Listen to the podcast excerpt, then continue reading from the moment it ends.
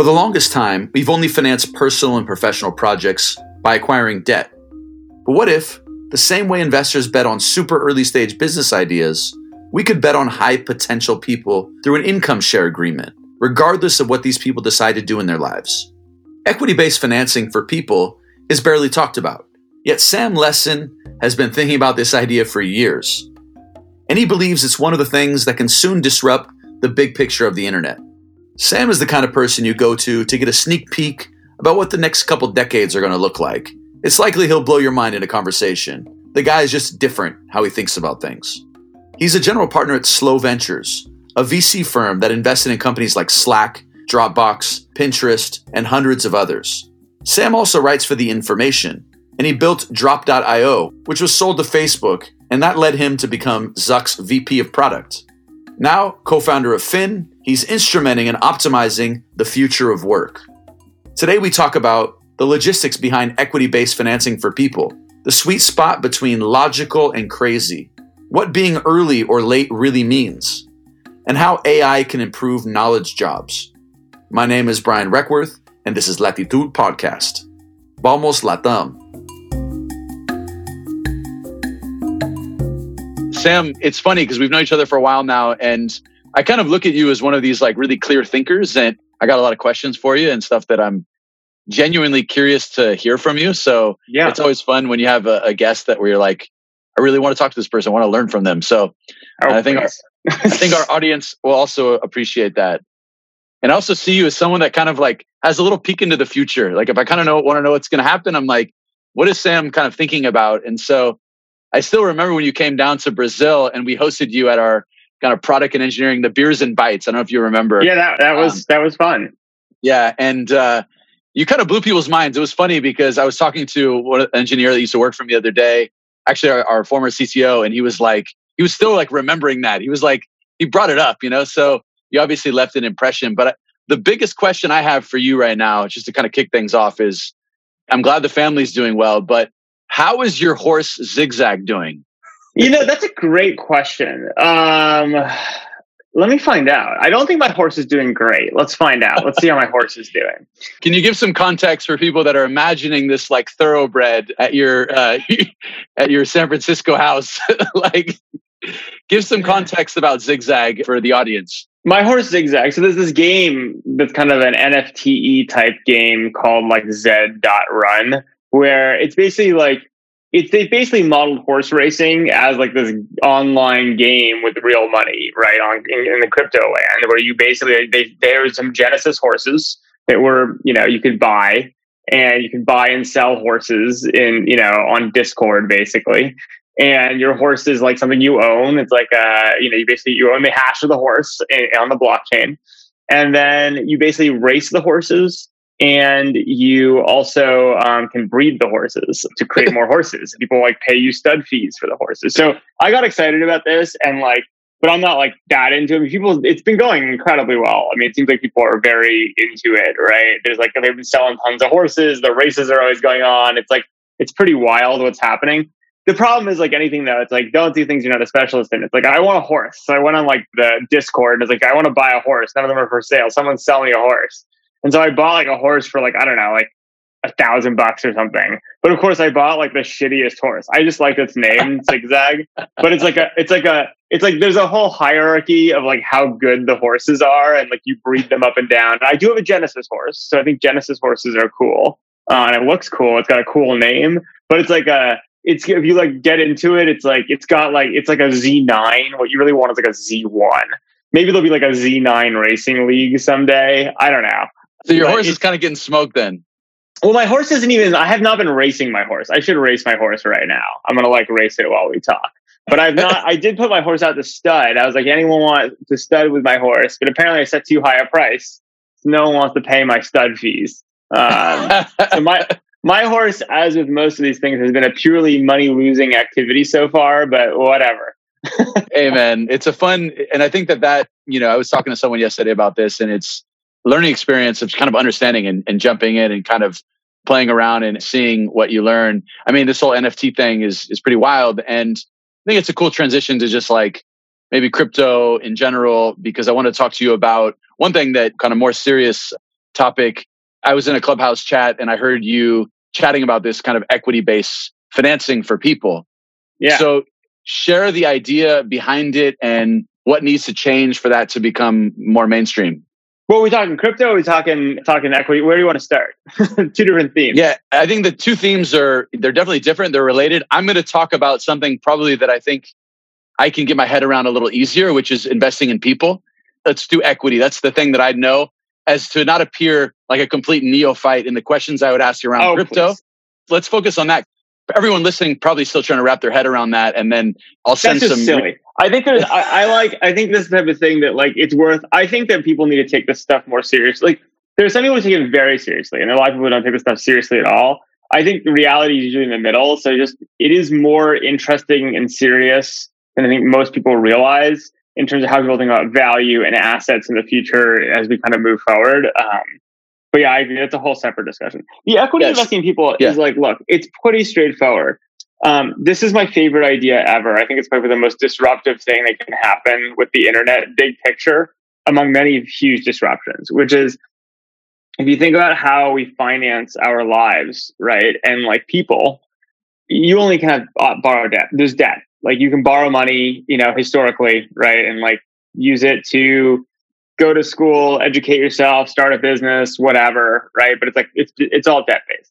If you look at companies, there's obviously debt and equity routes. The debt route is, look, if you have an established business, some people will be willing to lend you money at some rate, right? Um, if you're really big, that's super cheap. It's actually an incredibly great way to finance things if you understand exactly, people understand how they're getting paid back, et cetera, because the market, lots of people are willing to lend you, especially right now. So debt can be very cheap.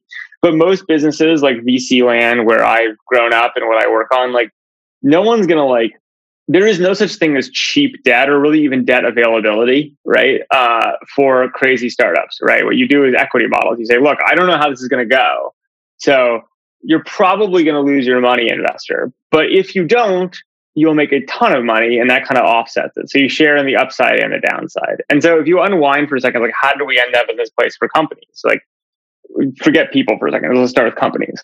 You know, for thousands of years, there's been debt, right? This idea, I'll lend you some money. I have no idea really what you're going to do with it. I'll try to understand whether you'll pay me back or not. You know, ideally you do pay me back, but like, I don't have the information necessary to really understand how, or like, I can't account for what your upside is. I can't even really value your business or your life or whatever. So like, it's the low information strategy. The low information strategy from a financial market is to lend money. Now, what happened?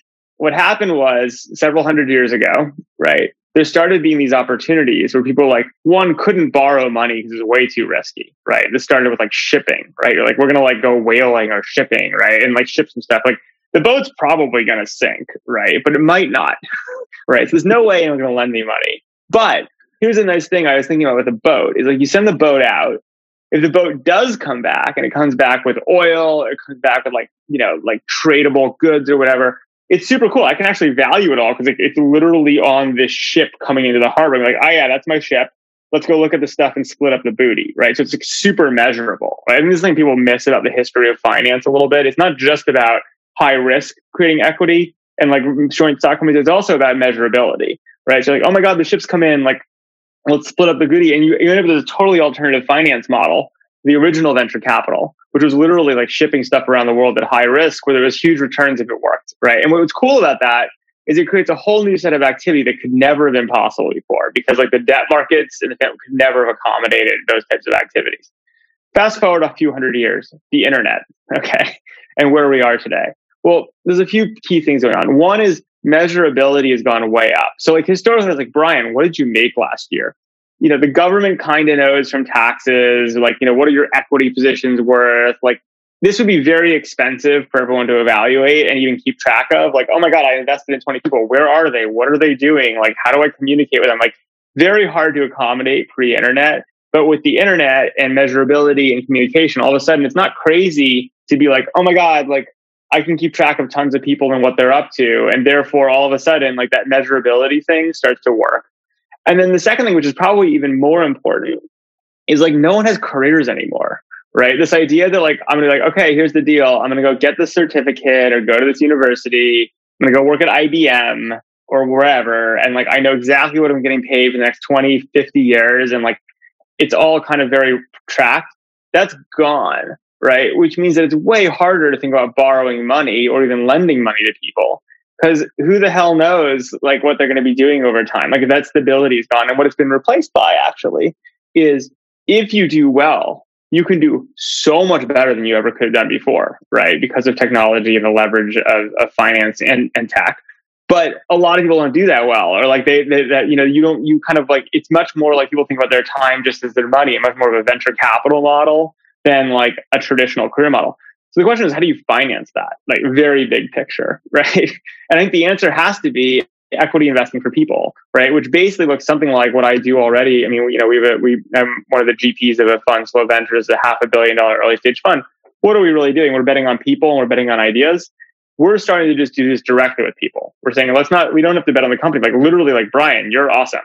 You like won a million dollars, right? To either take some time off or hire someone or learn something or whatever. Like I'd rather just invest directly in you, right? And then if you do really well, I can take a small percentage, right? Like a seed amount, like three, five percent, whatever. And if you don't, that's that's fine. You know, like you have that. And like basically you let your super winners pay for everyone else. And and there are like so many reasons this now makes sense. The creator economy, right? Where everyone's like soloing it or, or, you know, in terms of like how they're approaching it, you know, these guys have no access to capital, which is what you'd want to grow, build a team or whatever, because no one's going to lend to them really.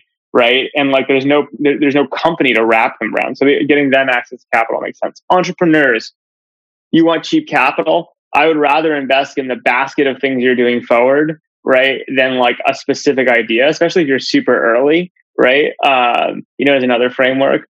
So I don't know, there's like kind of going all over the place, but there's like a lot of trends that are coming together right now, which makes it micro equities, right?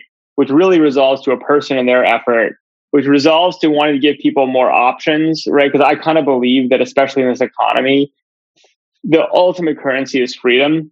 Like if you have to go to your job every day, you don't have the time or space or energy to be creative, which is where the real outcomes come from anyway, right? And so the more we can be like, look, like, and then I think you can go even crazier and talk about like, what's the future of U B I? Everyone's like, oh man, basic income, that'd be sweet. Like, look what happened with Corona. Like everyone got these checks. In some ways, we'll see what happens, but interesting period in terms of popularizing the concept of just giving people money.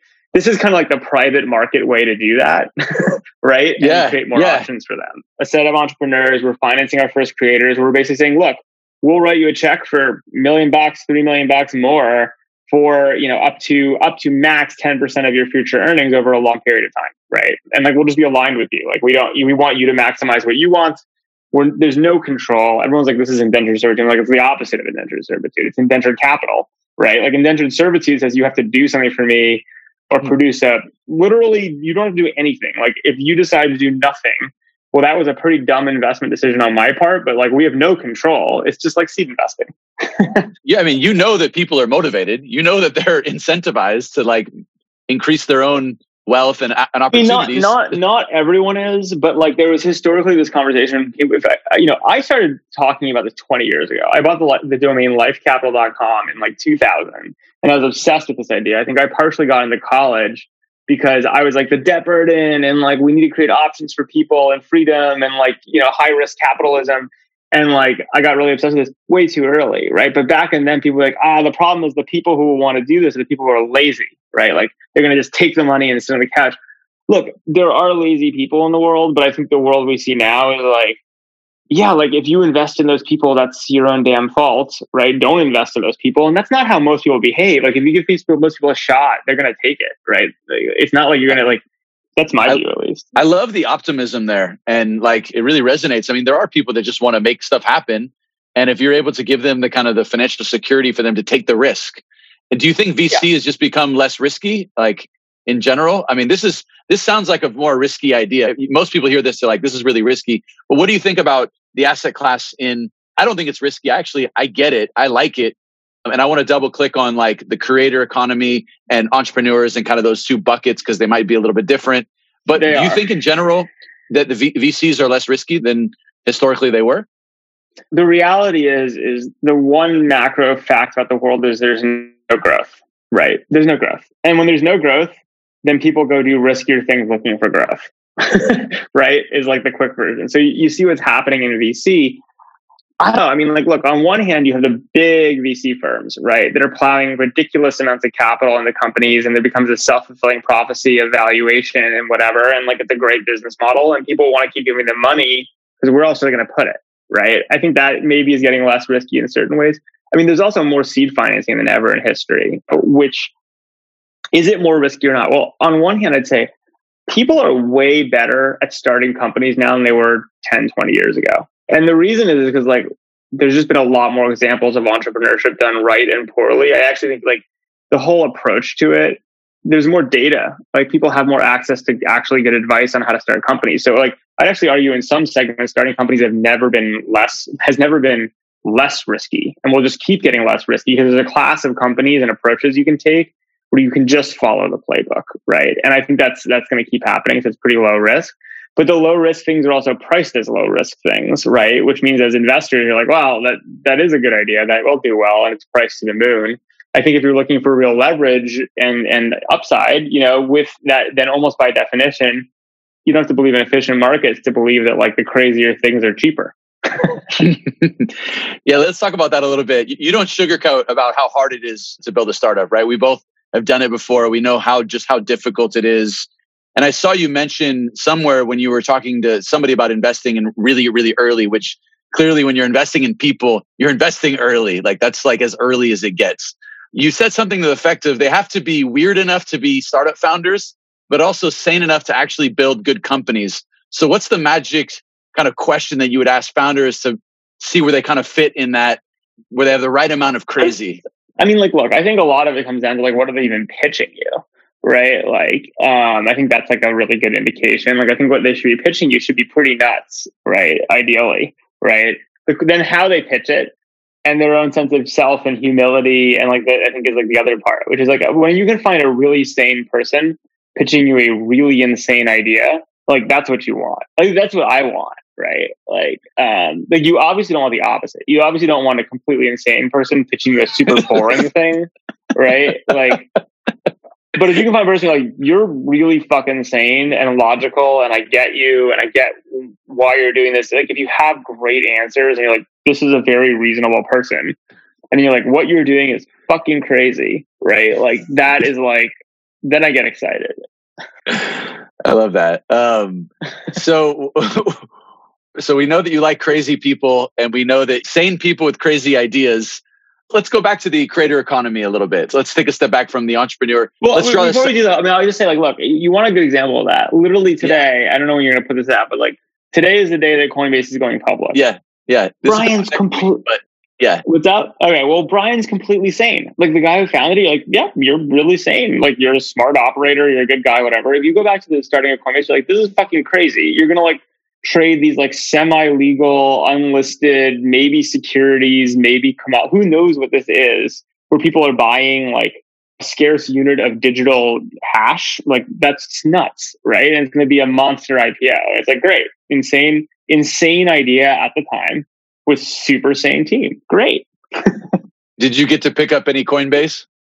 Uh, I have some through the funds I'm invested in personally, but not yeah. nowhere near enough. I, I almost bought a ton of it a few years ago, which obviously would have been good, but that's okay. We've got other, yeah. we've got other wins. We, we all have those uh, Many moments. Of maybe them. not, maybe not the, maybe not the Coinbase moment, but you probably have a couple of those. But I have definitely missed far many magnitudes more of opportunities than I've hit, but I've also hit some good ones.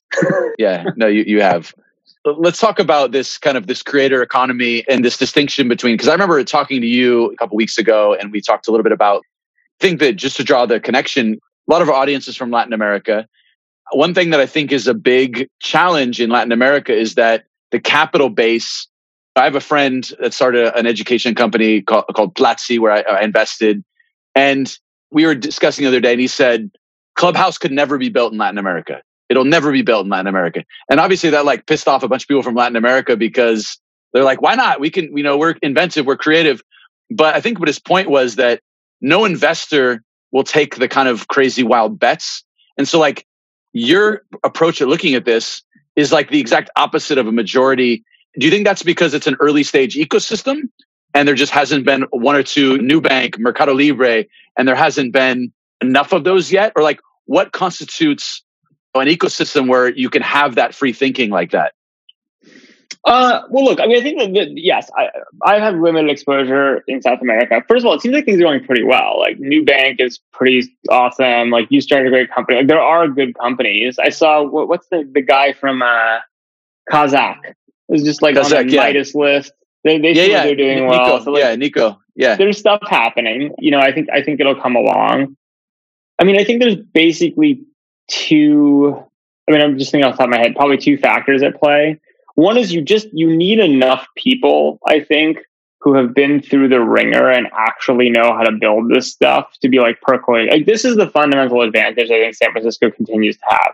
I'm a huge believer in the global markets, the distribution of this, like it's going to get more global, but where else are you going to get such a concentration of people that have actually built this shit and know how to build things? It matters, right? And so I think you just need enough people with enough reps to like get better at starting companies. And like, I think that knowledge does diffuse, but it diffuses slowly. And like, there is plenty of information on the internet, but there's more, much more locked in the people's heads. It's like, you understand like the growth teams of the last ten years in Silicon Valley. It's like, they were all trained at Google and Facebook, right? Like, and like the ones at Facebook were trained at Google. Like, it's just like kind of this system, right? Where I think there's a lot of people and a lot of talent that has that you just need time to build. So it's going to take twenty years or like whatever, but like eventually you'll have a critical mass of those people. I think that that really does move the needle. Um, that's one thing.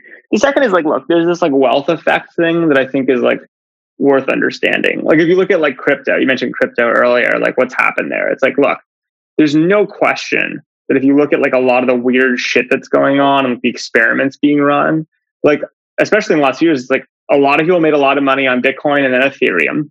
They're comfortable with it and they're much more willing to experiment with, with money, right? Than I think you are before you have that effect. You know, this is like when you're at a startup or start something, like there's a lot of hard work, but there's also a huge lottery effect to it, right? And every time a bunch of people win the lottery, especially if they're young, they then go out and they're like, okay, like I feel like I understand this industry. I want to invest in what I know.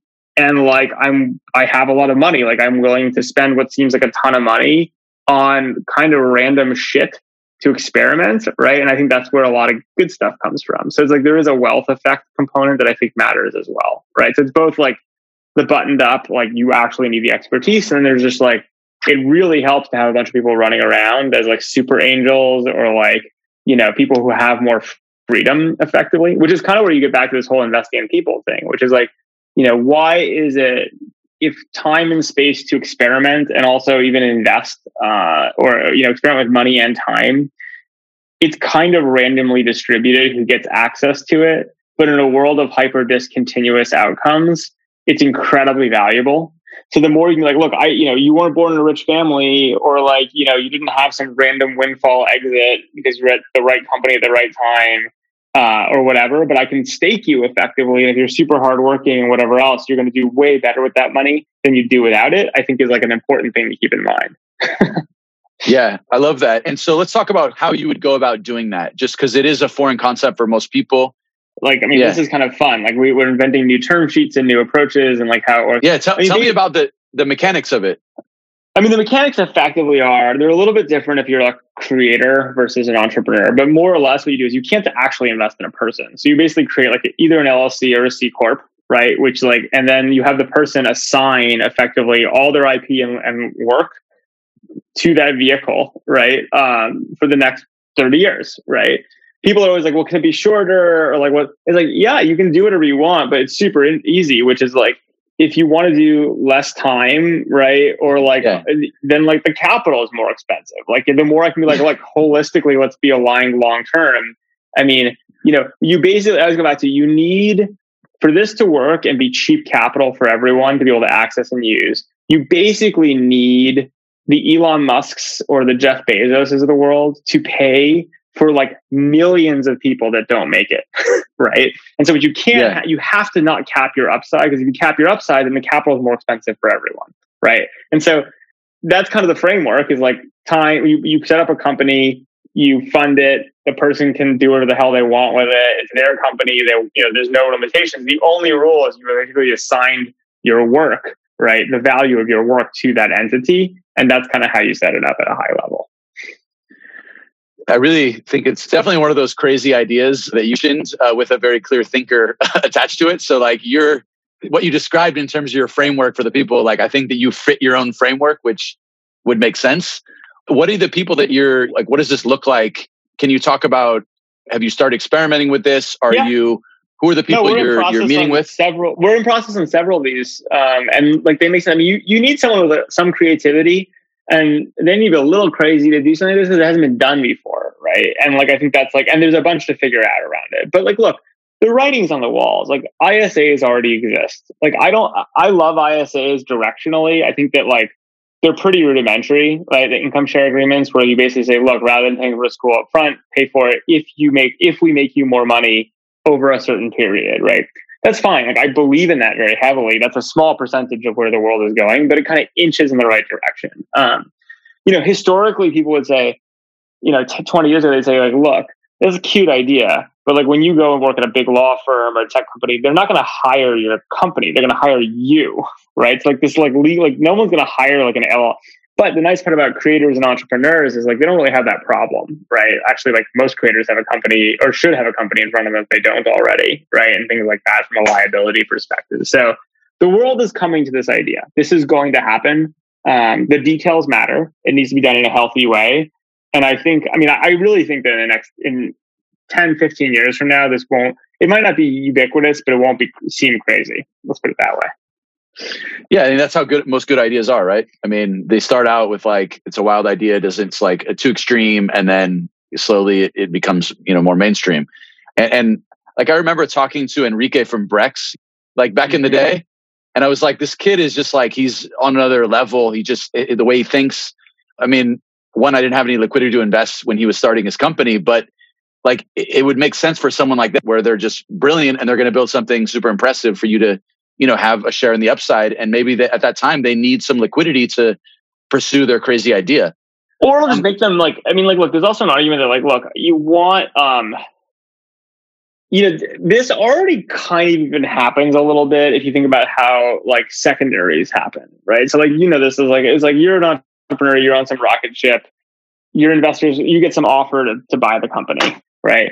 Your investors like, no, no, no, don't sell the company. We want this to be enormous. Like, but you're like, I have no money. Like, I can, can I have some money? And they're like, sure, we'll buy some secondary, right? And like, that's like a, a little bit of de-risking, which then allows you to take a bigger risk, right? Is the way to think about yeah. it and like be along for a bigger ride. I think this is like a different version. It's kind of like selling secondary before you have a company. Same yeah. idea though. Man, that's, I've been thinking a lot about secondaries because some founders that haven't had liquidity before and you worry about them selling too early just because the upside's enormous. But like, if you're a founder, you've never had money before, like it's kind of tempting to just jump in and kind of cash your chips in because you've never experienced well, that before. Yeah. And like, I think this is also, you know, talking about the bigger version of the world and how this stuff works. Like take, obviously going crazy right now is an important moment. Like take Bitcoin. How many of the people that were in Bitcoin in two thousand eleven, right? Or whatever it was, like earlier on, actually held Bitcoin all the way through? Not that many, right? Because all of a sudden when Bitcoin goes from zero to a thousand, and all of a sudden you have a few million dollars of Bitcoin, right? You're like, oh my God, like I've never had money before. This is like amazing. I need it, right? Or like I want it even, right? Like it's a big unlock for people. You know, again, I don't know the math on this. No one knows the math on this. My bet is way too many people who really were true believers, the numbers got pretty big and it was like irresponsible for them to not diversify or de-level, de-lever to some degree. Whereas if they had some money already, right, they'd be like, fuck it, let it ride, right? And they would have made sixty times more money or one hundred. And this happens all the time. This is why, you know, big funds that can hold on for long periods of time, like end up making such huge amounts of aggregate dollars, right, is like that ability to say like, okay, I'm secure enough, right? Or like I can keep playing the risk game on things I believe is like one of the key advantages of like already having money, right? Or like of being safe, right? In a way that like, at least in America, like we don't have that net. Like people are like, oh my God, I have something, like I need to, I need to cash in on it because it's dangerous not to. I think just to frame it real quick, it's just, it permits you to just be super long-term, right? Yeah. Real value unlocking happens when you're just like, you're playing a different game than everyone, right? Yeah, I think this is something like I heard from some an old guy a long time ago, right? Who, you know, his family was in the real estate industry. He's like, look, it's like the more money you have, to your point, the longer term you game you play, right? Like if you have a little bit of money, you're playing. You have no money, you're playing for tomorrow. If you have a little bit of money, maybe you're playing for like five years from now. If you have more money, maybe you're playing for your retirement, right? Like you kind of keep playing out. He's like, yeah, this is from a real estate family. He's like, look, our family, we're playing like a five generation game. I mean, like we have so much money that like, it's not like, you know, we think in like decades or even a century, not like a year. Right. And I think that like getting people to think longer term, which you can do through U B I. You could be like, look, we just deal everyone in so that everyone feels safer, right, and has more access to money. You could do it through better investing. You do it through kind of what I'm talking about, which is effectively staking people up front in their careers. These are all strategies that get people to be longer term thinkers, which again, in a world of discontinuity where things aren't guaranteed, uh, I think seems to be more and more important over time. And I really love this because you're able to betting on the human kind of potential, right?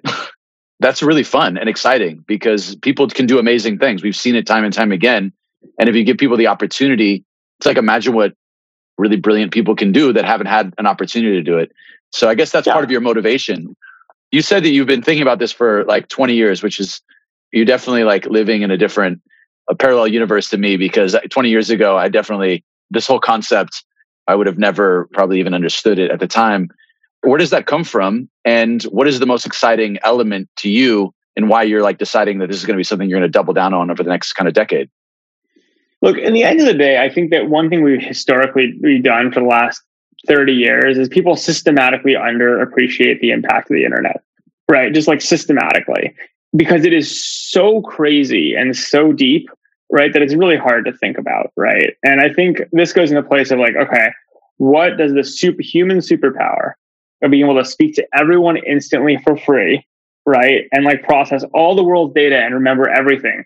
What does that change about society, right? Like I, you know, I consider myself a technologist. I program a bit. Like I'm not like, I am a technologist, but I'm much more interested in the social impacts of technology than I am in the technology itself. Like I don't get that excited about the bits. I'm much more interested in like, well, what does this mean for the world and how does this change how we live? Because we've spent literally like hundreds, if not a thousand years, building a whole world and social ecostructure and way we relate to each other, way we do things based on like a set of primitives or beliefs about how the physics of the world work. And we just shattered how the physics of the world work, right? Like it changes everything, right? And so to me, I think, look, we do plenty of SaaS software investing. There's plenty of things we do that are kind of more traditional V C tactical, but like the really interesting stuff. And I also think the biggest business opportunity is like, holy shit, this is like fundamentally different, right? Like, you know, we've, we've been very active crypto investors, right? Like why?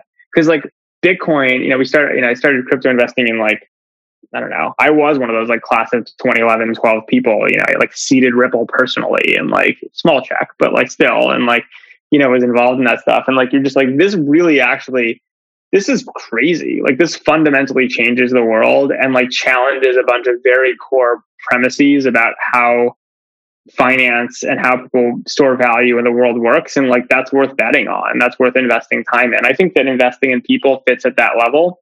Um, it's also good because I, I like when you see something that like most people think is bad, but some smart people think is good, that's a great place to spend your time. Right. Um, and like, to me, I think this is, you know, we're finally at that point where like most people dislike this idea for one reason or another. But some people, oh yeah, that's a pretty good idea. So that's where I spend my time. Like when I can find themes that fit that that that uh, that paradigm. Like for me, Bitcoin was an obvious example. It's like when I was first really got serious about Bitcoin, I mean, most people thought it was a joke, right? But some of the smartest people I knew in the world would sit together and be like, "This is definitely not a joke," right? I'm like, "Perfect, I'm in." Yeah, I think that like. Uh, Wences Casares was an angel investor in my company. And he's probably one of those people that you mentioned, like of the people in the world that actually held Bitcoin all the way through. I think he's been one of those people. Yeah. And I mean, he, he, he sat a bunch of people down like at a conference and he, they were moving two hundred fifty thousand dollars of Bitcoin to different people. This is what, what I hear. And I mean, that, that probably was like a wake up moment for a lot of people. And, you know, other people just haven't had that exposure. And I still have this discussion with my parents about Bitcoin. And, uh, they're starting to warm up to it when they hear it on the New York Times, the podcast, the daily.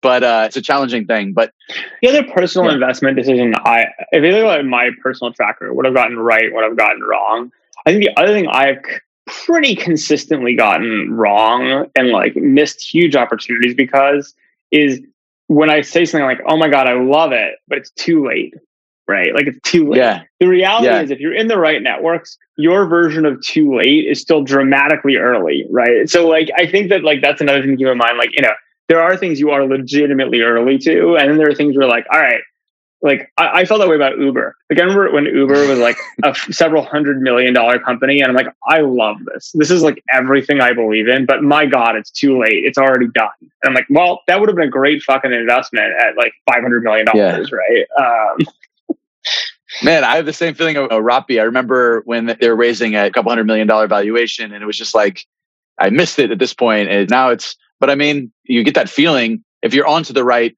sector or opportunity. Usually there's a lot of upside. One, just transitioning real quick. So you've got a couple other roles. So there's Slow, you've got Finn, but I want to ask you about your one of your really important roles, which is uh, your internship that you have. Um, ah. For the listeners there, The Information is like a, an amazing resource for a lot of entrepreneurs, investors. It's kind of one of the first like examples of like incredibly good journalism in a specific sector like tech. And I just wanted to hear, you've got this kind of penchant for writing, and how did that all come about? And how did you get hired as the intern? Well, I mean, the, the simple answer on the hiring. My wife founded this publication called The Information. She was, you know, veteran Wall Street Journal reporter covering tech. I would argue probably one of the best in terms of her track record of breaking news. And she was like, look, this is like, what, twenty thirteen, twelve, I think twelve. She's like, look, I really believe in subscription model. Like, I think people like high value subscriptions, the future, like if you value information, you should pay for it.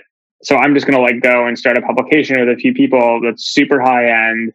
Right. And it's people who actually value truth and reality. We're going to go break a bunch of news no one else is going to have, and people are going to pay us for it. And when she launched it, like literally there were articles written making fun of her. Like, like she was some sort of joke. This was like a ridiculous thing. And like, this was in an era when no one was doing subscriptions. Everyone had been convinced by Google to just make everything free on the internet and monetize ads. And so this was like completely counterintuitive. Uh, it goes in the category, by the way, of like, when everyone thinks you're wrong, except for a few smart people, that's a great thing to go do. I think this fits that category. So she did that. And a bunch of years later, it's a great business. You know, she owns the whole thing. She's built it from scratch. Because of that, there's no conflicts. Like, it's her thing. And like, you know, they have, I would argue, probably the highest quality subscriber base in tech and finance out there, right? And like, which is what they care about. Like the people who really care about this stuff read them. Um, my internship, well, you know, like it turns out that like if your wife runs a publication, you can get the internship. And uh, you know, I'm not, I'm the only non-serious. I'm not a reporter, right? Like I just write opinion pieces or columns for them, which they're now expanding.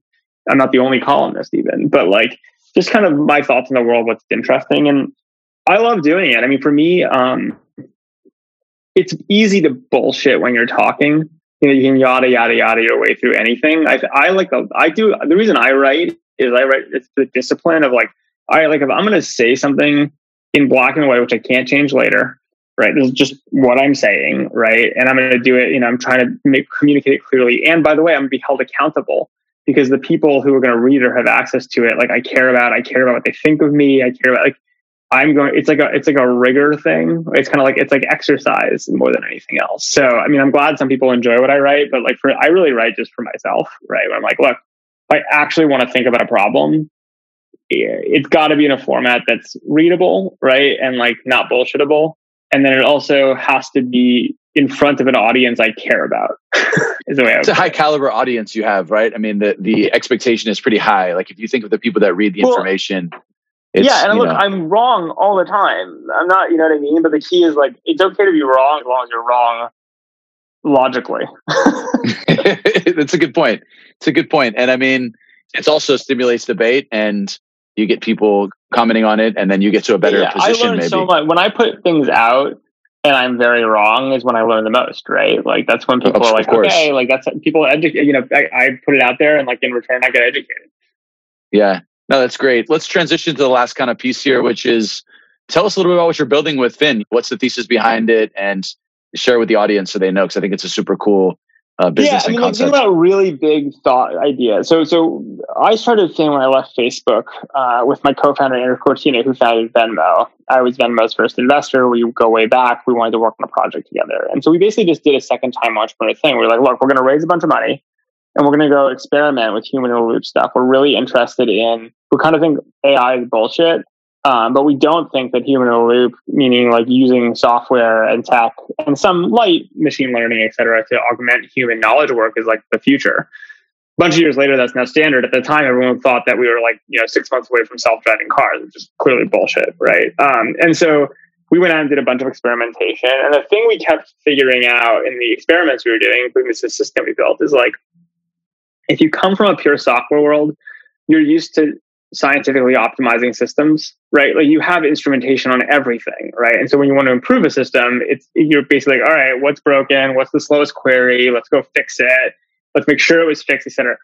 The second you put humans into a system, you know, customer service, operations, lawyers, you name it, you have no fucking idea what's going on, right? Because like you you have a process. You're like, was the process run properly? Like that was slow. Why? Like there's this huge data gap around the, actually, ironically, the most expensive thing in the whole company, which is like the people, right? So we basically built, um, you know, sitting on top of the browser, an instrumentation framework where we can measure by person, by task, every single thing a person does to to solve uh, a case, to, to fix a problem, to do their job, et cetera. And then we use that data to help companies optimize people, process, and tools, right? So we help them say like, where are your workflows bad? Where could you improve it? You know, where, you know, Uh, what tools are broken that need fixing, what people need coaching on what things. So it's basically like, an, that, that's how we approach it. And on one hand, this is not rocket science, right? Like this is how you improve. I mean, this is time and motion studies. This is Six Sigma. This has been done forever, right? Like, and this is the way you improve things scientifically. Um, on the other hand, it's pretty cool when you can do it from a big data approach. You know, if you sit there with a stopwatch, which is shockingly the state of the art in a lot of places, you're like, well, how do you do this thing? Like, can I help you make it faster? How does Bob over there do it? Can we learn something from him? Like people do it manually and it's mind blowing because it's super imprecise, right? And like very hard, you know, to actually, you know, measure and optimize. Whereas what we do is like, look, super easy. Let's build an enormous data set of how everyone's doing everything, right? And then let's be really smart about how we use that data to help organizations perform better. And so that's what Finn, Finn has become, and it's going really well. So what's the kind of the most popular use case of the product, and like where are you in the, you know, there's a lot that goes in. I mean, mapping all of the things that you could possibly, I mean, that's like. Well, the browser is a really cool secret weapon though, because it standardizes so many interfaces, right? And the more you believe the browser, because the, the answer is we're very far along. We have, you know, some really awesome marquee customers, you know, that have tens of thousands of seats with us and are running us continuously. You know, we help them optimize customer service operations, things like that. But the, The big picture, like, what do you have to believe, right? Yeah. Like, the real yeah. is simple, which is human. If you instrument things, you can improve them. No one's going to disagree with that. And in the future, five, ten, fifteen years in the future, if you go and you're doing a knowledge job, right? So, like, you know, you're anything from an investor, anything when you're in front of a computer, your job is to do some sort of process in front of a computer or do stuff, whether it's email, I don't care what it is. You will not want to work at a company that doesn't instrument your work and give you continuous feedback and isn't using that data to improve it to it. Like right now, you're like, oh my God, that sounds like Big Brother. I would never want that. Da, da, da. Bullshit, right? Like in the future, it's going to be the opposite, which is like, you're going to be like, look, I don't get continuous feedback. You're not going to tell me how to improve. Like specifically, like my tools suck because you don't understand my process. Like, I don't want to work here. That sounds terrible, right? Like I want to be focused on like being the best at my job and like optimize and like having the best software and tools. And if you can't provide that, then I don't want to play, right? So I think that's going to be a complete inversion um, wow. that's going to happen. Love that. Well, let's just to finish up here. I have one last question for you. How do you manage all of that? like, like every, I mean, we just you're breeding horses uh, on the internet to building a, a crazy product that's create massive efficiency in these companies to a venture fund, and then you're investing in creators. I'm I'm actually just curious because I have trouble staying afloat with my podcast and my angel investing and my, you know, everything else. So like, what is your secret here? uh, partners, uh, okay. Partners is the easy answer. Like I don't, I mean, I'm not a big believer in um, I think the key is to know what you're good at and then do a lot of it. Um, yeah. And then just work with great people. Like, that means low ego, right? That means not like, not everything is yours. Like, you bring people around the table, you try to like work in communities, you focus on where the value is, you know? But like, my basic view is like, yeah, I like doing lots of stuff. And I believe that I like things intersect in interesting ways. And I learn through that intersection, et cetera. But like, at this point, like, Finn has an amazing C E O. It's not me. Like, I helped found the company, but I'm not the C E O. Like, Slow Ventures, there's three of us that are G Ps. Two great partners. They they do they they cover a lot, you know. Like uh, the information is not mine. I'm just the intern. So like, my kind of trade in life is I get to do more, and and kind of cross pollinate. But the thing I don't get as a result is like, I'm not the grand poobah of anything, and like, I prefer it that way. Like, I think that's overvalued. Um, not by everyone. Like, you you need great leaders, and like, I think it's amazing that people do do that. But like, that's the trade, right? Yeah, I like it. That's no, it's it's really clear, and you're kind of. You're honest with yourself in that. And uh, I think that you strike me as one, someone that's just like too curious to do, like, you're always just like kind of picking it, looking at things. And, and I think that's, you know, it fits your, your personality in terms of your like just thirst for kind of information. And, and, and so I think that that's a smart way to kind of, you know, manage that is you, you've got, you've got a team, you've got a pe- you've got people you work with, and you can kind of all support each other, and it allows you to play in different spaces. So I think that's great. And community is important. Like, that's one thing that I've really focused in at Latitud. And that's kind of what we're building, is trying to build a community, everyone elevate each other. And that's part of the kind of the ethos of what I'm building. So, man, thanks a lot for the chat. I think this is a really fun one. Always fun. I think people are going to love it. Thank you for listening to the Latitud Podcast with Sam Lessin, general partner at Slow Ventures and co-founder of Finn. Be sure to check out latitud dot com to find out how to apply to our fellowship program, and subscribe wherever you listen to your podcasts for more talks with great founders and investors like him. I'm your host, Brian Reckworth. Vamos Latam. See you next week.